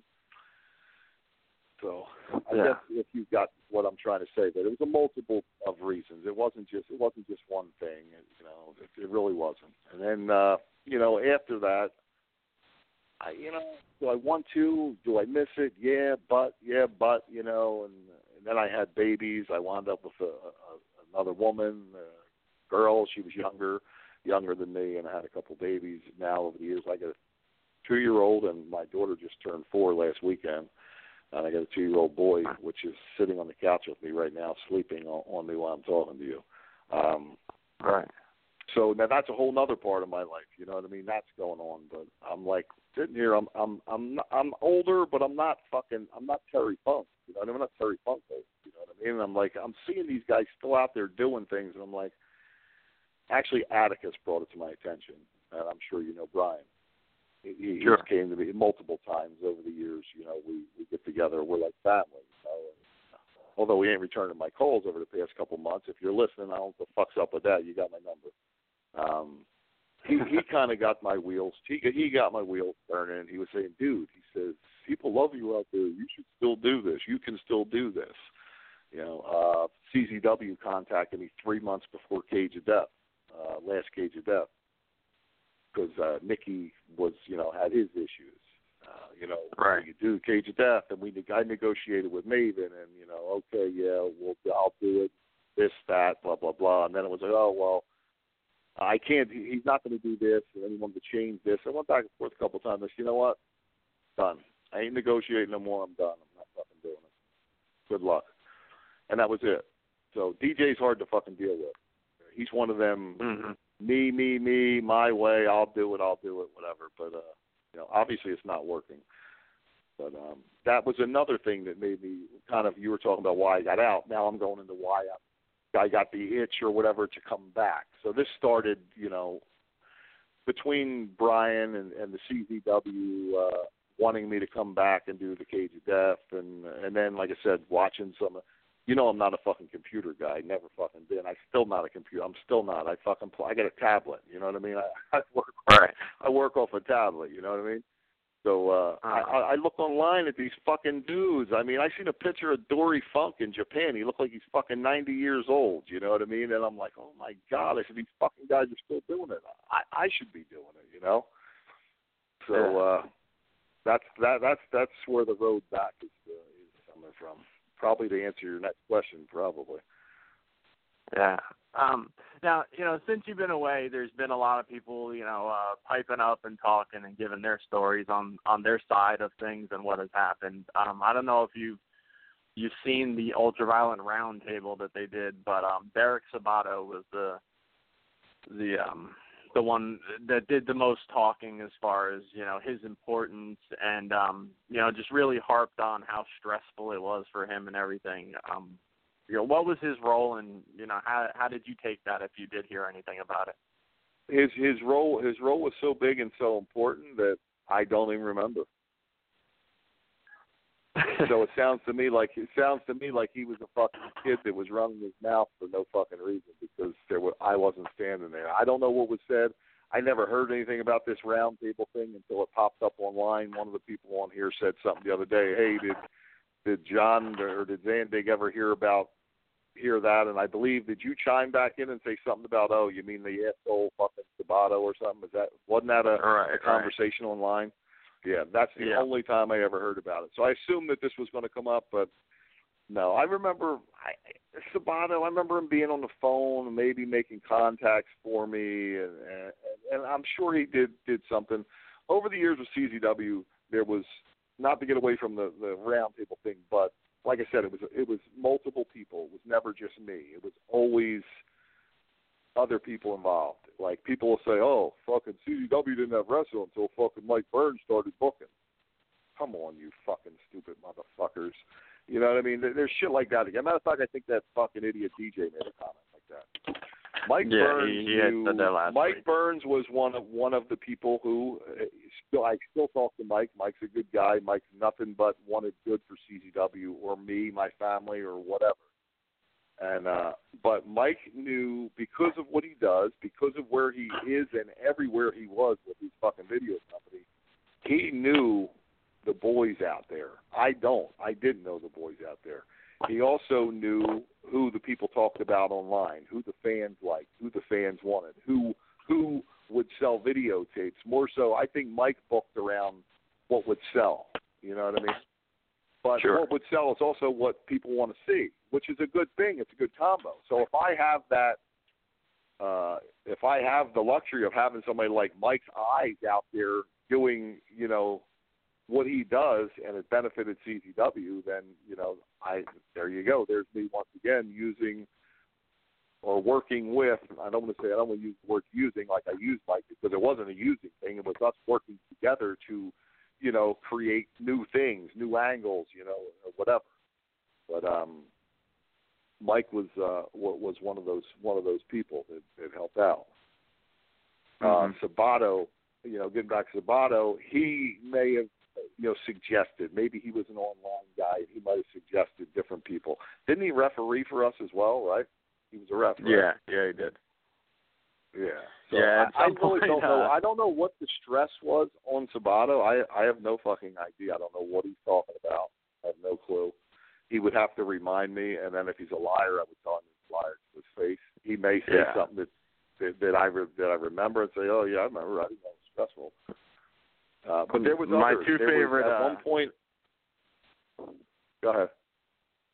Uh, my two favorite things he said in there were one that there was a day where you called him so much that he had an anxiety attack and had to go into the hospital. So that was that was his one big selling point. Who had an anxiety attack? He did. He did. because you called him too much. Yeah, that's what he said. Hmm. I don't know. I don't know Um, what happened there because I'll be honest. I don't. I don't talk on the phone that much. I've been on this phone too long already with you. But uh, I, I don't know what the fuck. I don't know what the fuck he's talking about. Like I said, he's. It sounds to me like he's. I don't know. Maybe you know one of them guys trying to get himself over again. I don't. I don't understand. Yeah. Um, another another guy. I'll go off him. Another guy um, that said a lot and try to make a name for himself off your name is uh, the Hellaware Assassin. Um, He's. He's just a goof. He's just a. He, he's a. He's a big kid. He lived with his fucking grandmother down in Dirty Delaware. Uh, you know, lower, slower, whatever the fuck you want to call it. Um, but everything you see him say or hear or whatever he writes or gets online, he must have to borrow somebody's fucking tablet or computer to do it because from what I hear, he's fucking panhandling out in California, fucking probably trying to make his way back to grandmom's house. I don't know, but uh, everything he says is just fucking bullshit. He's cutting promos. He's just again just trying to get himself over. I, I made a mistake and made a joke when I said when I said fucking Hellaware Assassin is in the fucking tournament. I shouldn't even have made the joke because that just gave him fucking ammo to start running his fucking lips again. I, I just, but I, I just thought it was funny. Uh, so I threw it out there. That's you know my sense of humor. I guess it was bad, bad judgment on that part, but everything he says is just bullshit. I mean, there was something said. I, I, I give you. There's one thing that he that he harps on. I know he says, and I, I didn't even his rant, his last rant after that. I had people calling me and telling me, "Oh, you got to see what this guy's saying." I never even went. I have no clue what he says. But I do know he makes comments about if it wasn't for him, there'd be no you. We would have never been in Delaware. Blah blah blah blah blah. He had the connection to get the bar. I think Rax down in Delaware. He knew the Mhm. owner from going there or something. So he introduced me to the owner. So I made a deal with the owner to do X amount of shows down there. And I think he throws some number out there. What does he say? Fucking, he made me fucking twenty thousand or forty thousand, whatever dollars in fifteen minutes. Is that? Do you remember reading or hearing something like that? yeah, I only half pay attention to what he types, so I don't know. The Well, he, well, he made some kind of comment like this. What I'm getting at, the only truth out of anything that I know of that he said is the fact that yes, he did have a connection down there. He came to me and said, "I can get you in a bar." Introduced me. I met the guy. I made a deal with him. I did not make fucking the amount of money he said on every fucking show we did in that building. So he's a fucking liar when it comes to that. As far as him being a wrestler, he's not a fucking wrestler. He never he was never trained right. The only time he was trained, he asked me to do a match with him and C, him and Steve C. Steve C is a different level than, than him. They were buddies, but they're two total different people. They wanted to do a match. I said, I don't put nobody in the fucking ring that don't what we're doing. So in return for him making the connection for me down there, basically as a favor, I didn't have to. I said, I will teach you two guys how to have a match. I will teach you enough to do a match. I said, this does not make you wrestlers, but I'll teach you enough to do a match. So I worked with them. They came up from Delaware, and I worked with them in the ring, and I showed them what to do, told them what to do, and I put a match together for them. And that was it. And I said, and that's what that's all this is. It's a match. Just don't make you a wrestler. And Jesus Christ, I should have never fucking did that because he ain't shut up since. yeah. Um, um, back to you know someone who's tremendously relevant in CZW's history, and um, you know you've known him since way back to the beginning of this. Nick Gage, um, you know he went through some hard times. He gets locked up. Um, you were you know off the scene at the time. You know what was your thoughts on everything that's been going on with Gage? What do I think about it? Is that what, Yeah. is that what you said? Yeah. It, it sucks. It, uh, I don't. I, I I'm not going to say I think good things about it because it's fucking. You know, the the kid's he's had major problems. I mean, uh, I, I'm going to assume that a lot of his problems came by way of drugs, maybe alcohol and drugs. I mean, you know, he robbed Mhm. the bank. I'm not. I'm not exposing anybody. It's no secret. Everybody knows it. Why did he rob a bank? I don't to get money, obviously. Did he need to buy drugs? Did the drugs, you know, force him to do it? Um, it's horrible. I believe it's all drug related. If the drugs weren't involved, I don't think uh, any of any of it would have happened. That's the uh, Yeah. that's the the horrible part about the whole thing. But you notice he comes out and the first thing he wants to do is wrestle. Mhm. Nicky knows nothing but wrestling. That's all he knows. Nicky's a wrestler. That's all he wants to be. That's all you know. I don't know if that's all he'll ever be, but that's you know that's all he knows, and that's all he wants to do, and he loves he loves it. Uh, so when he gets out in September, we're probably going to see him at uh, what is the uh, what the uh, what do you call it there up in uh, in Howell, New Jersey, or at the VFW up there, um, doing his uh, Nick Gage Invitational and I believe I believe Right. he'll be out for it. And I just hope when he comes out this time that he stays uh, that he stays clean. You know, Right. I, I believe it's I believe it's all drug related. If he could stay the fuck away from the drugs, I think I think he'll be okay. I mean, Nicky Nicky, great guy, great guy for the fucking business. I know the fans love him. You know, very respectful dude. You know, it's hard. It's hard. It's hard to see him even being in jail. He's such a so quiet. And, uh, on the contrary, the way he acts in the ring, he's just you know totally the opposite when it comes to when you know Nicky Wilson versus Nick Gage. They're like just two different people. Right. Um, you know, the, a lot of the you know alums in CZW, CZW over the years have, have passed away. Um, you know, from Trent to JC to Damage. Um, uh, you know, a lot of them have been since you've been gone. Uh, you know, what are, what have been your thoughts on all that? Because again, I mean, it leads back mostly to the drugs. That's that's the that's the fucking problem. It's, it's drugs. It's uh, you know I I heard something about Marvin, aka brain damage. I heard he was going through a lot of pain. You know, it's something I don't know if I don't know if he had an illness, if there was something wrong with him.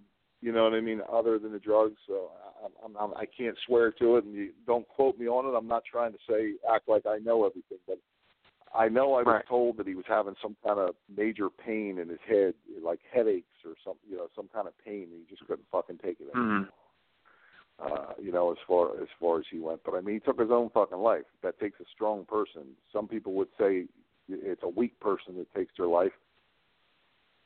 I think that you got to be pretty fucking strong to be able to say, "I'm going to do this" and follow through and do it. Uh, so if he was in pain and it took the pain away, God bless. You know what I mean? Uh, maybe it wasn't the right way to do it, but if that's the way he wanted to do it. That's what he needed to do for the pain to go away. You know, and that's really what he wanted. You know, God bless, and uh, you know, there's no more pain. That's that's my way of being able to look at it and kind of accept it. You know what I mean? Even though it sucks that he's gone. You know what I mean? He was another one, another fucking down to earth, cool fucking dude. You would never know Marvin and Brain Damage were the same two people if you you know to sit down and talk to him. Yeah, for sure. And we got Um, other ones, you know. We got JC. We got JC. We all all know he had his issues in and out of, you know. I don't know if he ever did any kind of real long prison time. I think he did do a little stretch, but you know, in and out of the counties, and uh, it was drug related as well. I don't I don't know what it is with addiction. I can't tell you. I got a son that committed suicide with drugs over a girl, so I tell my babies that their brother died of a broken heart because know he was in love. The girl was fucking cheating on him or whatever, and he couldn't fucking take it, and he just kept taking pills until he didn't wake up again. And he wasn't a junkie per se. He smoked his weed type of thing, you know what I mean? And but he he took his life, and uh, you know it's a horrible thing. But um, uh, Yeah. I, I shouldn't have I shouldn't have brought that up. But um, anyway, and then we got But, we got um, Trent. Know, he he was another one. Same same thing. Uh, came from you know South Philly. Uh, he lived with Pop Up. You know, he loved his Pop Up. He loved his mom. I don't know what the story was, but Trent's been living on the edge since he was a fucking kid. I mean, uh, he must have been 12 years old out there at the wrestling ring the first time I ever seen him. You know, he might have been a little older, but he looked like a 12 year old kid. You know what I mean? Out there playing manager or, or whatever he was doing way back when. Uh, but he, he's always been around it. Another one, he loves the fucking game, but he don't know nothing. Well, I shouldn't say that. I know he plays some guitar, but um, wrestling's his thing. That's all he knows. He knows nothing but. There's nothing else going on. You're fucking now wrestling. You know, wrestling is normally on the weekend. So now the fucking now we got the whole week we got to get through. What the fuck are we gonna do all week? I don't know. Maybe these guys feel like they got to get fucking high because they don't have wrestling. You know what I mean? During the week, I don't know, but it, it's just horrible and it needs to fucking stop. We got major, major problems, and not the wrestling business. It's fucking everywhere with these fucking drugs. They're they're just killing everybody. All right. Now, you know, if you were if you were still running the company, would you have done something, um, you know, tribute wise, you know, towards Trent or something along those lines? Because I know, you know, you set up the thing for cash, and you know, it's still going strong. And um, you know, Trent was such a big staple of CZW as well. I mean, would it something have become like a yearly thing for you? They did. Trent's mother didn't want anything in the beginning, and then I believe she okayed it, and DJ did he did do like a one time thing, I believe, didn't they do a show for Trent when he passed, Um, like a fun, I like think a he kind of fundraiser. helped I out, think, but he wasn't. Okay. Oh, oh, it was Kashmere. was uh, like there was that Kashmere banner, yeah. Mhm. Okay, I got you. I got you. Uh, yeah, so I know that happened, uh, but I know the mom in the beginning, like I said, she frowned on it because I had said something about it earlier on, and they didn't want to do anything. Um, but if I if I was still there, would there would definitely be something. There all it, it there should almost be you know a, a Trent Acid Cup type of thing, you know something uh, something like that. As far as the Hall of Fame thing, I know that that's been brought up, and that's that, that's just a no-brainer. That should have already been done already. I don't understand why it wasn't. I believe I heard something or read something that somebody was asked to accept it, and they would they didn't accept it, so that's why it never happened. Well, how many years later is it now? Come on. And I don't Right. know who has went in over the past, you know, six years or whatever. I don't know. I really don't know what he's done or who he's put in there. But there's no fucking reason why why Trent is uh, is not in there because Trent was definitely one of uh, you know one of the greats from CZW. Yeah. Uh, the first the first one he did uh, put in under his watch because he left it alone for years, and then the first one he actually put in was himself. So, Are you fucking kidding me? no, no, that's the, he did that. You know, as part of his he got to be a heel angle, and uh yeah, he put himself in. Okay, he did. He did. He did the Vince or whatever. Uh, It, it, it the the problem with that is with him, it doesn't fucking work. It didn't make him No. any more of a heel. It made him fuck made people not like him more. It made him look fucking like a jerk off. That's, Mhm. that's what he he you know I, I don't know he doesn't get it. He's been doing it long enough now. He should know. People don't when when they're out there booing him, they're not booing him because he's out there You know when Vince McMahon gets in the ring and he fucking when he when he wants to be a heel, he does his little walk down to the ring and they boo the fucking hell out of him. Two weeks later, Right. he'll come walking down normal and say two words, and they're cheering him. So I mean, that's that's being a heel and being a fucking baby face. Getting booed for fucking, you know, no matter what he does, he gets fucking booed. So it, he, he's not a heel. He's just unliked. Nobody likes him. Get the fuck Yeah. out. Yeah. Get out of the ring. Let the Um, fucking boys do their fucking thing. Yeah, that's the. And by the way, he brought he brought up something on your fucking on your show that I was told something about selling the Iron Man belt to uh give me money towards my son's funeral. Right. Do you recall that? Yep.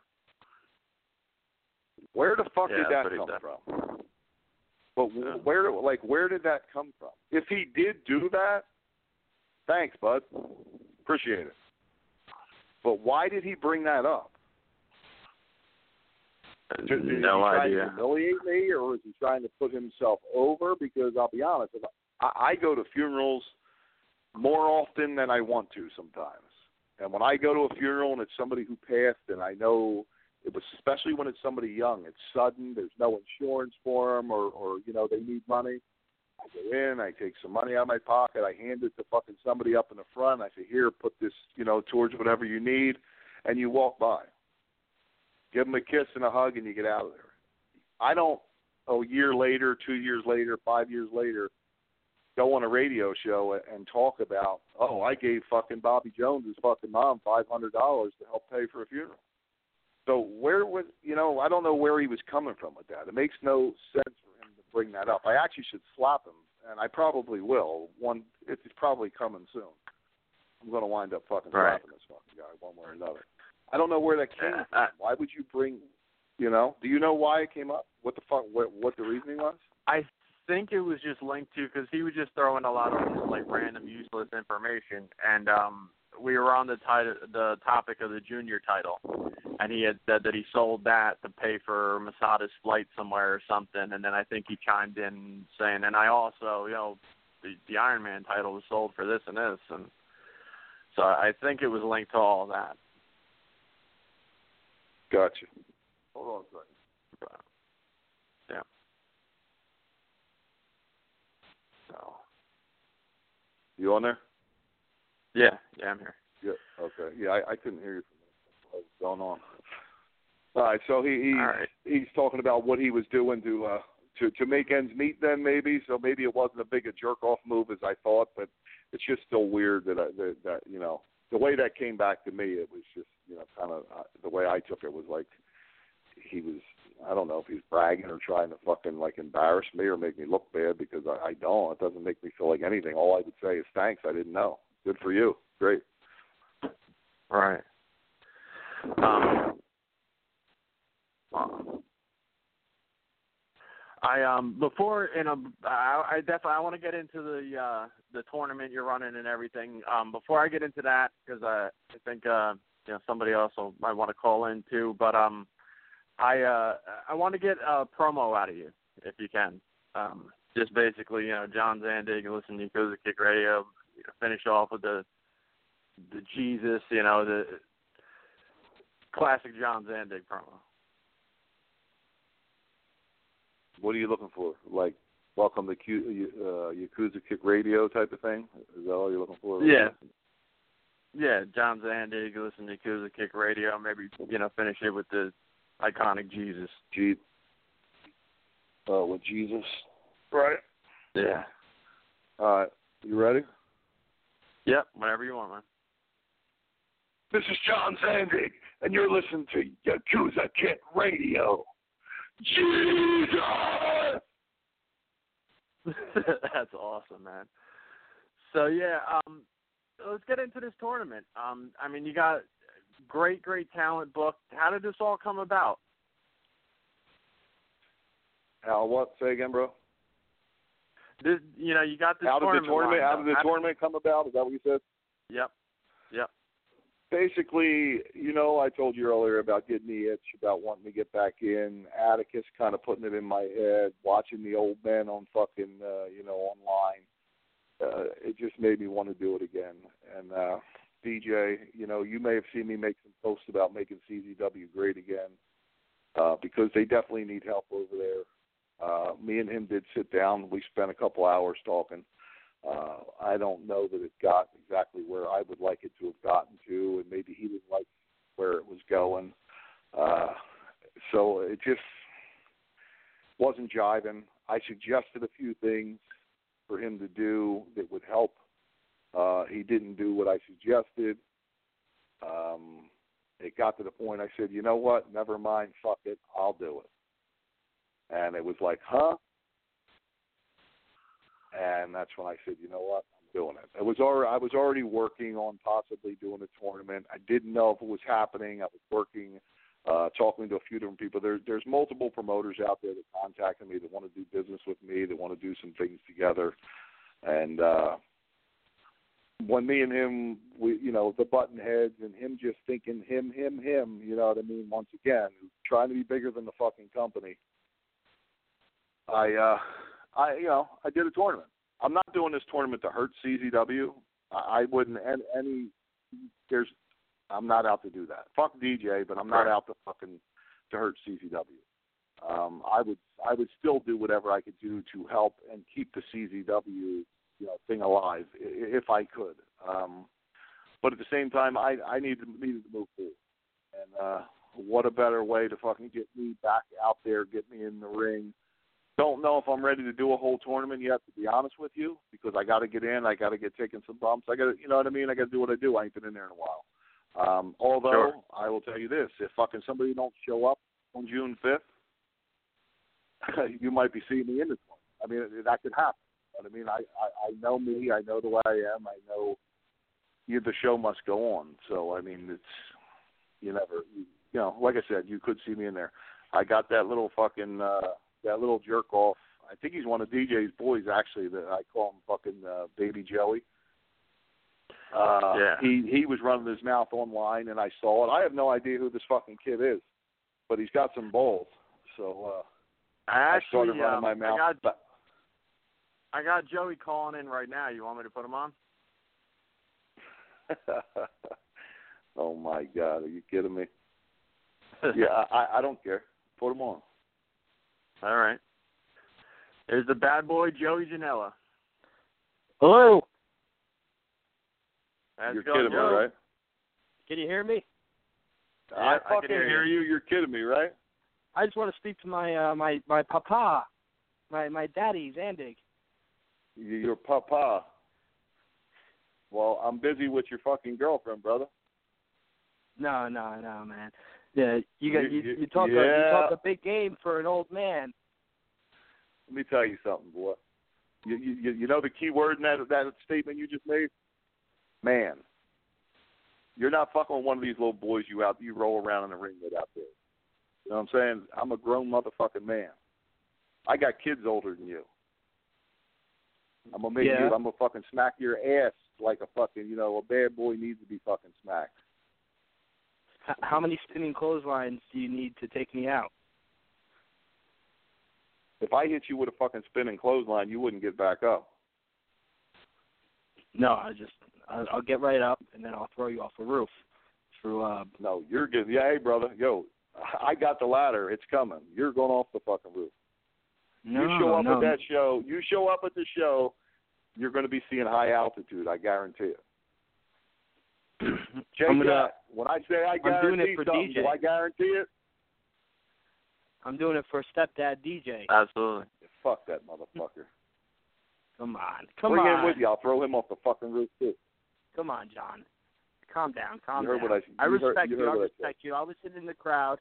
I was sitting in the crowd when you were running TDW. I do. I 100% respect you. But when it comes to June 5th, I'm going to show up and I'm going to beat the fuck out of you. You're That's cute. it. No, Do you, me, do me a favor. Do me, a do me a Ask- favor. ask Bring your girl ask with. Vicky. Yo, Vicky, yo, bring him- our girl with on- you. Call him on his uh, call him on his uh, jailhouse payphone and and ask him ask him if the bad boy's legit. Call up Eckler Butcher, ask him if the bad boy's legit. Call up Scott Summers, ask him if the bad boy's legit. I'm I'm 100% fucking legit, and I'm not I'm not afraid of you. I you know I I respect you, but you know your reputation is is far past. It's fucking. It's my time. That's it. June fifth. You better bring it. You better fucking be. Yo, yo, yo, yo, young boy, you- you're you're you're the flavor of the month. I just need, I need a warm up before I go into my next fucking tournament, brother. That's all you are. You, You're you not at but a warm up for me. You're nothing You're, but you're a warm up for me. Nuts. You're eating your fruit and nuts. I'm a, I'm a warm up with you, and you know what? I might even just throw myself in the tournament after I get done warming up with you, You and then you'll be back in the, you'll be back in the fucking you'll be back in the front row watching again. doing those tricep extensions. Come on, John. You better be in shape, brother. I'll blow you up in about three minutes. Like I said, when you show up, br- bring our girl with you. I'll bring her with me. Yeah, you bring bring I'll our even- girl I'll- with you. I'll even- Make sure you I'll bring even- our girl because I'm gonna need I'll something to do after I'm nice done with the massage match. after I beat the shit out of you, throw you off a roof through a uh, through a piranha tank, uh, a flaming piranha tank.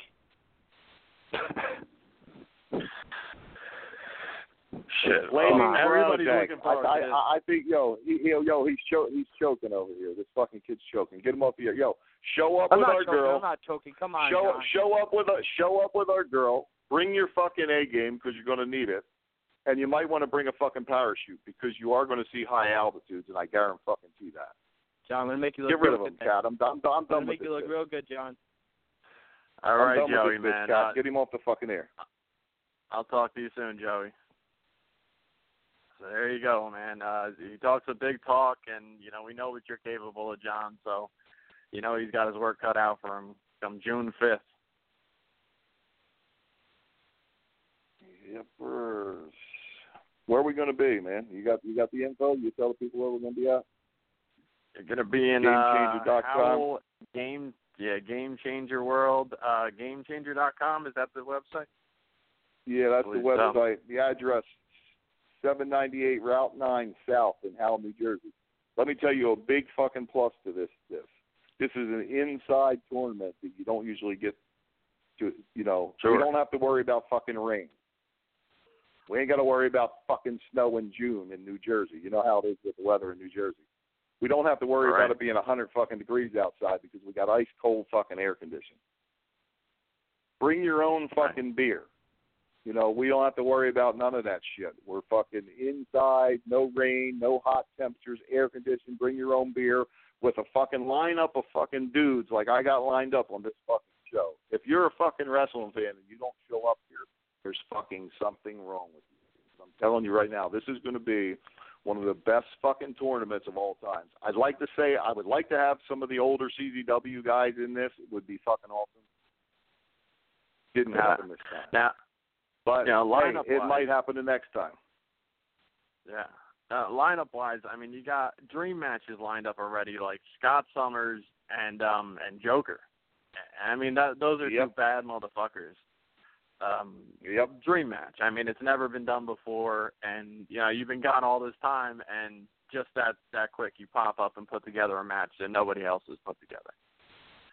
Um, you know, you got that. You got um Bryant Woods and Masada, Ultraviolent Beast. A lot of people, a lot of people are looking down. A lot of people are not. They're counting out this Woods.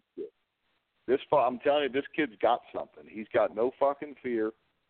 He he hasn't been around as long as fucking Masada. This kid, I, I don't know. He, he he could be a fucking sleeper, man. This motherfucker, he might take this whole thing.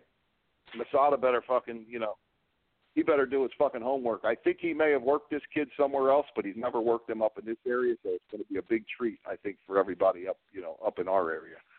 Uh, but I, I think I'm I'm expecting big things out of that fucking match. Yeah. Uh, so then, you know, besides that, you got John Wayne Murdoch. You got um, who else you got? You got Marcus Crane. And um, shit, slipping my mind now. You got um, you got two more. Fuck. Come on, man, do your fucking homework. I just don't have it in front of me. I know who's in the tournament. Um, shit. You Uh, got Marcus Crane. Uh, You got oh, Viking. fucking. Oh, yeah, who else we got? We got the we got we got we got the boys from Canada.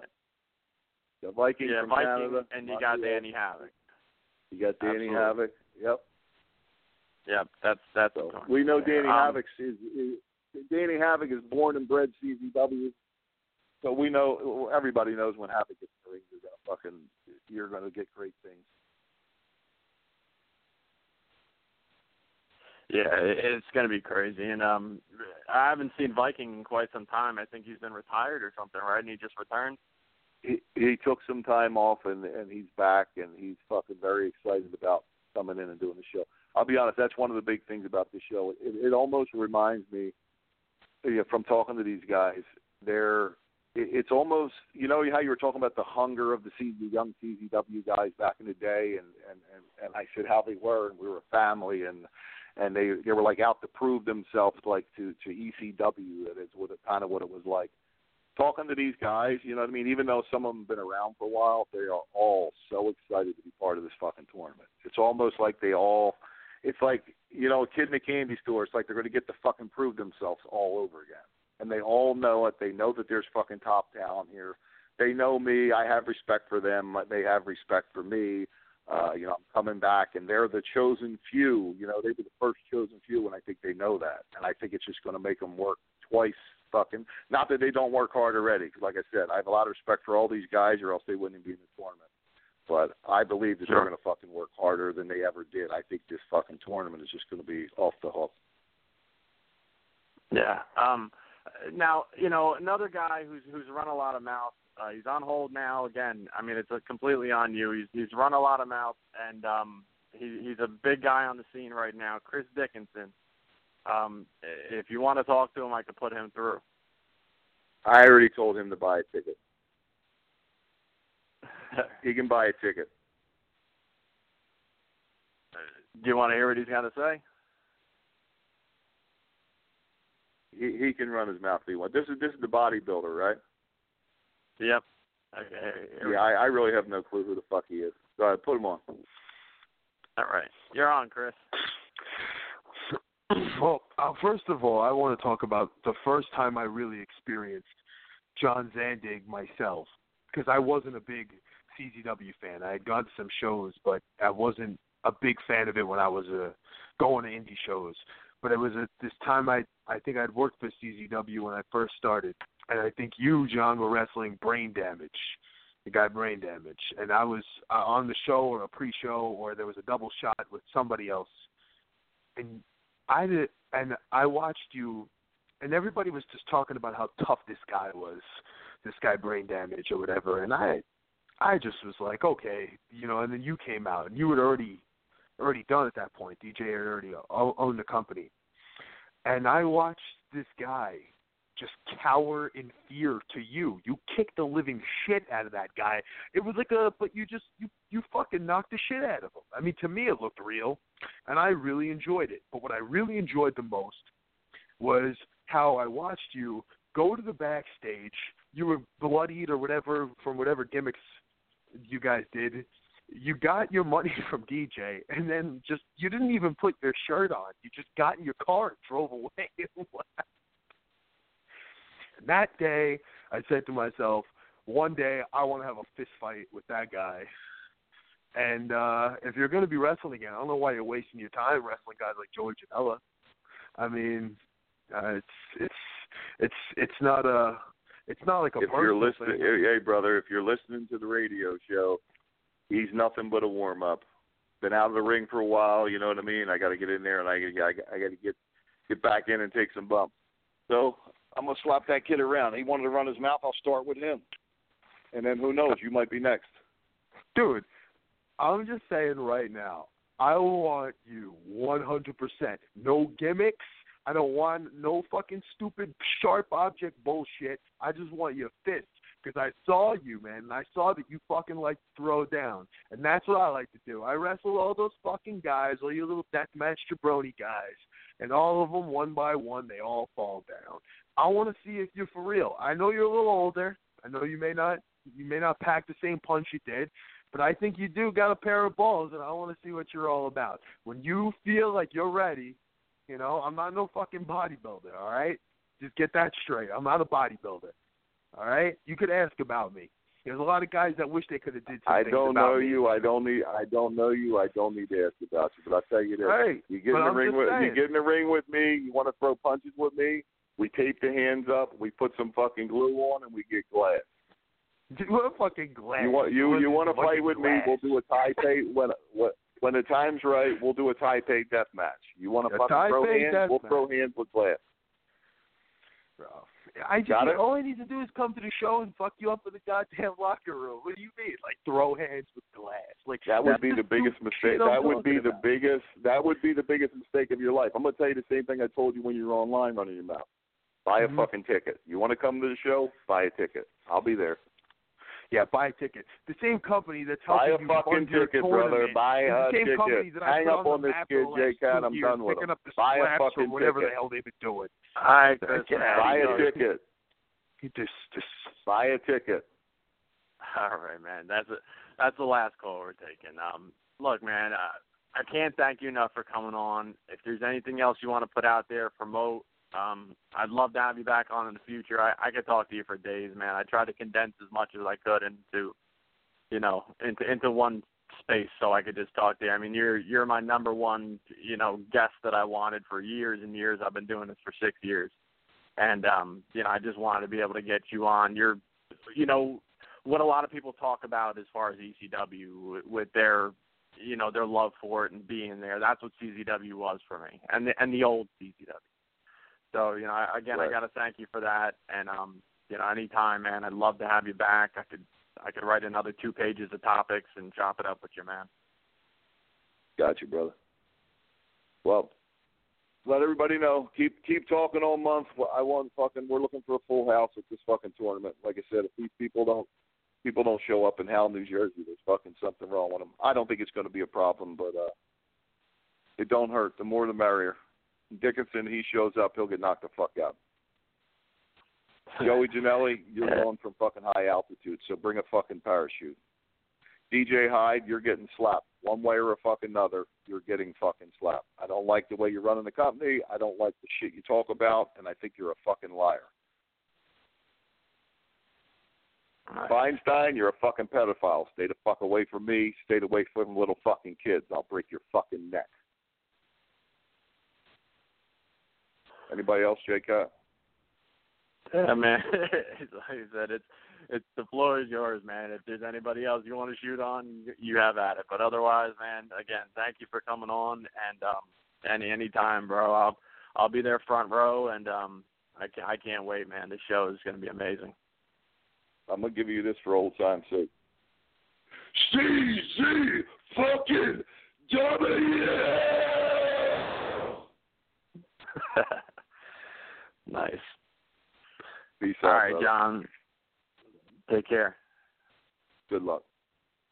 So there you go. There was none other than the ultraviolent icon, John fucking Zandig. Um, you know, dream come true for me to be talking to that guy, and um, I hope everybody enjoyed it. You know, like I said, I tried to cram as much as I could into, you know, a, a two-hour space, just under two hours, uh, which is which is a lot for a guy who. uh you know, really wasn't an open public guy. He didn't know what a podcast was or any of that shit. And um, you know, I, I can't thank him enough for giving me just shy of two hours. So um, again, um, you know, thanks, thanks, John, and um, you know, anybody, you know, listening, definitely thank you. Um, I'm gonna try to fit in a small show. I got a bunch of shit to talk about, man. I, I fucking did my my uh, Spartan sprint over there in Citi Field. Uh, this Saturday, I got fucking I, I got the Spartan Beast going on. I'm supposed to shoot ringside for Jersey All Pro, which I'm going to try to do following my Spartan Beast. So I got a lot to talk about, man. Chyna died, Prince died. I want to I'm going to cover all of this stuff and give it a little bit of time. So I'm going to try to get a show in, whether it's Friday night or something. Just throw down a straight hour, just bullshit talking and you know trying to cover some of the things I've been doing. I want to leave this uh, this interview kind of standing by itself, and uh, just like I did the DJ one last week.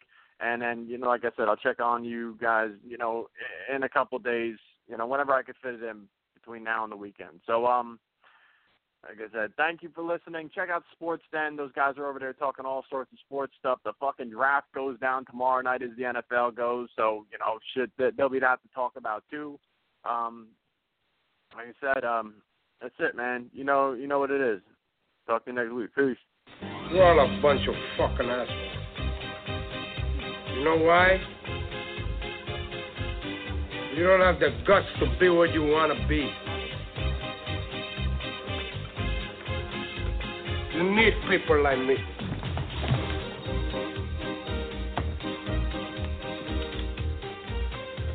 You need people like me so you can point your fucking fingers and say, that's the bad guy.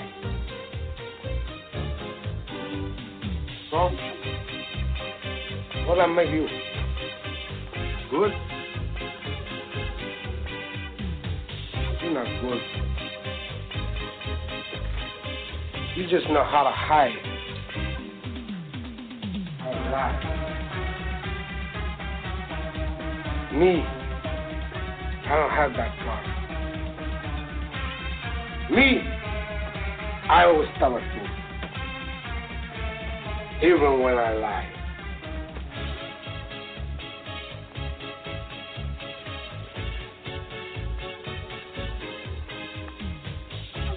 So say good night to the guy. I'm gonna tell you something straight off the motherfucking press. I ain't coming for no fools.